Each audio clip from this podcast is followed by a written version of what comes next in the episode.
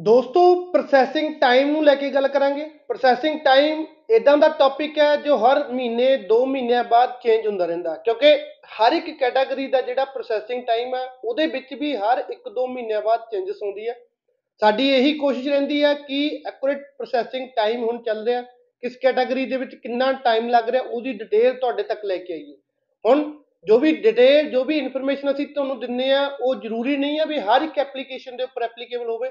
ਅਸੀਂ ਤੁਹਾਨੂੰ ਜ਼ਿਆਦਾਤਰ ਐਪਲੀਕੇਸ਼ਨ 10 ਦੇ ਵਿੱਚ ਹੁਣ 7 ਐਪਲੀਕੇਸ਼ਨ ਤੇ ਕਿੰਨਾ ਪ੍ਰੋਸੈਸਿੰਗ ਟਾਈਮ ਲੱਗ ਰਿਹਾ, ਅਸੀਂ ਉਸ ਦੀ ਡਿਟੇਲ ਤੁਹਾਨੂੰ ਦੇ ਸਕਦੇ ਹਾਂ। ਬਟ ਫਿਰ ਵੀ ਤਿੰਨ ਐਪਲੀਕੇਸ਼ਨ ਜਿਹੜੀਆਂ ਪਿੱਛੇ ਰਹਿ ਜਾਂਦੀਆਂ, ਇੱਕ ਐਗਜ਼ਾਮਪਲ ਹੈ ਵੀ ਹਰ ਇੱਕ ਐਪਲੀਕੇਸ਼ਨ ਦੇ ਉੱਪਰ ਇਹ ਚੀਜ਼ ਐਪਲੀਕੇਬਲ ਨਹੀਂ ਹੁੰਦੀ। ਦੂਸਰੀ ਗੱਲ ਕਰੀਏ ਪ੍ਰੋਸੈਸਿੰਗ ਟਾਈਮ ਸਟੱਡੀ ਵੀਜ਼ਾ ਦੇ ਵਿੱਚ ਦੋ ਟਾਈਪ ਦਾ ਪ੍ਰੋਸੈਸਿੰਗ ਟਾਈਮ ਹੈ ਇੱਕ ਐਸਟੀਐਸ ਕੈਟਾਗਰੀ ਦਾ, ਇੱਕ ਨਾਨ ਐਸਟੀਐਸ ਕੈਟਾਗਰੀ ਦਾ। ਜਿਹੜੇ 6 ਈਚ ਜਾਂ ਉਸ ਤੋਂ ਉੱਪਰ ਜਿਨ੍ਹਾਂ ਦਾ ਆਇਲਸ ਦਾ ਸਕੋਰ ਹੈ ਯਾਨੀ ਜਿਹੜੇ ਐਸਟੀਐਸ ਕੈਟਾਗਰੀ ਵਾਲੇ ਸਟੂਡੈਂਟ ਹੈ, ਉਹਨਾਂ ਦੇ ਲਈ ਪਿਛਲੇ ਦਸੰਬਰ ਤੋਂ ਹੀ ਬਹੁਤ ਚੰਗਾ ਸਮਾਂ ਚੱਲ ਰਿਹਾ। ਪ੍ਰੋਸੈਸਿੰਗ ਟਾਈਮ ਜਿਹੜਾ ਅਪ ਟੂ 25 ਡੇਜ਼ ਜ਼ਿਆਦਾਤਰ ਐਪਲੀਕੇਸ਼ਨ ਦਾ ਡਿਸੀਜਨ 15 ਦਿਨ 18 ਦਿਨ 20 ਦਿਨ ਦੇ ਵਿੱਚ ਆ ਰਿਹਾ। ਮਤਲਬ ਜਲਦੀ ਕਲੀਅਰ ਹੋ ਰਹੀਆਂ ਐਂਡ ਡਿਸੀਜਨ ਵੀ ਪੋਜ਼ਿਟਿਵ ਆ ਰਹੇ ਆ। ਕਾਫੀ ਐਪਲੀਕੇਸ਼ਨ 2021 ਦੀਆਂ ਜਾਂ 2022 ਦੀਆਂ ਜੋ ਸਟਕ ਹੋਈਆਂ ਸਨ, ਉਹ ਹੁਣ ਕਲੀਅਰ ਹੋ ਰਹੀਆਂ। ਉੱਥੇ ਗੱਲ ਕਰੀਏ ਨਾਨ ਐਸਟੀਐਸ ਕੈਟਾਗਰੀ ਦੀ, ਯਾਨੀ ਪੀਟੀ ਵਾਲੇ ਜਾਂ ਟੌਪਲ ਵਾਲੇ ਸਟੂਡੈਂਟ ਉਹਨਾਂ ਦਾ ਵੀ ਜਿਹੜਾ ਪ੍ਰੋਸੈਸਿੰਗ ਟਾਈਮ ਹੈ ਉਹ ਸੇਮ ਹੀ ਹੈ। ਅਪ ਟੂ 1 ਮੰਥ ਆਪਾਂ ਕਹਿ ਸਕਦੇ ਹਾਂ ਬਟ ਸਕਸੈਸ ਰੇਟ ਹਜੇ ਜ਼ਿਆਦਾ ਚੰਗਾ ਨਹੀਂ ਹੈ। ਰਿਫਿਊਜ਼ਲ ਜਿਹੜੀ ਐਪਲੀਕੇਸ਼ਨ ਨੂੰ ਮਿਲ ਰਹੀ ਹੈ। ਗੱਲ ਕਰੀਏ ਵਿਜ਼ਟਰ ਵੀਜ਼ਾ ਦੀ ਵਿਜ਼ਟਰ ਵੀਜ਼ਾ 2022 ਦੇ ਵਿੱਚ ਕੋਈ ਚੰਗਾ ਰਿਸਪੌਂਸ ਵਿਜ਼ਟਰ ਵੀਜ਼ਾ ਵਾਲੇ ਐਪਲੀਕੈਂਟ ਨੂੰ ਨਹੀਂ ਮਿਲਿਆ।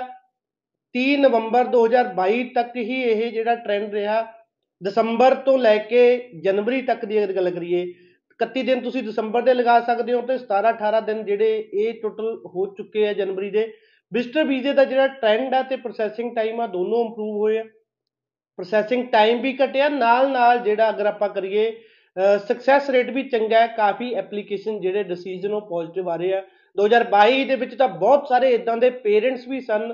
ਹੁਣ ਸਭ ਤੋਂ ਸਟਰੋਂਗ ਪ੍ਰੋਫਾਈਲ ਪੇਰੈਂਟਸ ਦੀ ਮੰਨੀ ਜਾਈ ਮੰਨੀ ਜਾਂਦੀ ਹੈ, ਜਿਨ੍ਹਾਂ ਦੇ ਬੱਚੇ ਜਾਂ ਤਾਂ ਕੈਨੇਡਾ ਦੇ ਵਿੱਚ ਸਟੱਡੀ ਵੀਜ਼ਾ ਦੇ ਉੱਪਰ ਹੈ ਜਾਂ ਵਰਕ ਪਰਮਿਟ ਦੇ ਉੱਪਰ ਹੈ ਜਾਂ ਆਪਾਂ ਕਹਿ ਦਈਏ ਪਰਮਨੈਂਟ ਨਹੀਂ। ਬਟ ਬਹੁਤ ਸਾਰੇ ਪੇਰੈਂਟਸ ਦਾ ਵੀ ਜਿਹੜਾ 2022 ਦੇ ਵਿੱਚ ਰਿਫਿਊਜ਼ ਵੀਜ਼ਾ ਹੋਇਆ ਰਿਫਿਊਜ਼ਲ ਦਾ ਸਾਹਮਣਾ ਕਰਨਾ ਪਿਆ। ਤੇ ਹੁਣ ਜਾ ਕੇ ਦਸੰਬਰ, ਉਸ ਤੋਂ ਬਾਅਦ ਜਨਵਰੀ ਵਿਜ਼ਟਰ ਵੀਜ਼ੇ ਦਾ processing time and success rate ਦੋਨੋਂ ਇੰਪਰੂਵ ਹੋਏ ਆ। ਗੱਲ ਕਰੀਏ ਸਪਾਊਸ ਓਪਨ ਵਰਕ ਪਰਮਿਟ ਦੀ ਇੱਕ 골ਡਨ ਏਰਾ ਚੱਲ ਰਿਹਾ ਸਪਾਊਸ ਓਪਨ ਵਰਕ ਪਰਮਿਟ ਵਾਲੇ ਐਪਲੀਕੈਂਟ ਦਾ, ਕਿਉਂਕਿ 2022 ਚ ਹੀ ਬਹੁਤ ਚੰਗਾ ਡਿਸੀਜਨ ਸੀ 2023 ਦੇ ਵਿੱਚ ਵੀ ਚੰਗਾ ਡਿਸੀਜਨ ਚੱਲ ਰਿਹਾ, ਕਿਵੇਂ ਕਿਸ, ਕੋਈ ਮਰਜ਼ੀ ਰੀਜਨ ਲਾ ਸਕਦੇ ਹੋ ਲੇਬਰ ਸ਼ਾਰਟੇਜ ਕੈਨੇਡਾ ਦੇ ਵਿੱਚ ਲਾ ਸਕਦੇ ਹੋ ਬਟ ਡਿਸੀਜਨ ਬਹੁਤ ਚੰਗੇ ਆ ਸਪਾਊਸ ਓਪਨ ਵਰਕ ਪਰਮਿਟ ਦੇ।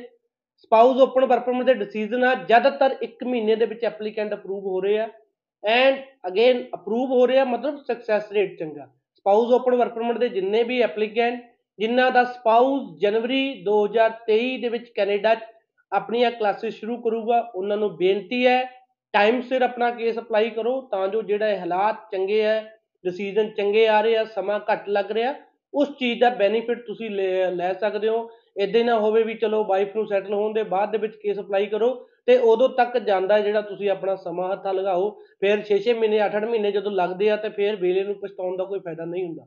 ਕਲੋਜ਼ ਵਰਕ ਪਰਮਿਟ ਦੀ ਗੱਲ ਕਰੀਏ ਐਲਐਮਆਈ ਬੇਸਡ ਕੋਈ ਵੀ ਵਰਕ ਪਰਮਿਟ ਹੈ, ਉਹਦਾ ਸਕਸੈਸ ਰੇਟ ਬਹੁਤ ਚੰਗਾ। ਸਾਡੇ ਇੱਕ ਐਪਲੀਕੈਂਟ ਆ, ਜਿਨ੍ਹਾਂ ਨੂੰ ਦਸੰਬਰ ਦੇ ਵਿੱਚੋਂ ਹਸਬੰਡ ਵਾਈਫ ਸੀ, ਉਹਨਾਂ ਦਾ ਦਸੰਬਰ ਦੇ ਵਿੱਚ 16 ਦਿਨਾਂ ਦੇ ਵਿੱਚ ਜਿਹੜਾ ਕਲੋਜ਼ ਵਰਕ ਪਰਮਿਟ ਅਪਰੂਵ ਹੋਇਆ।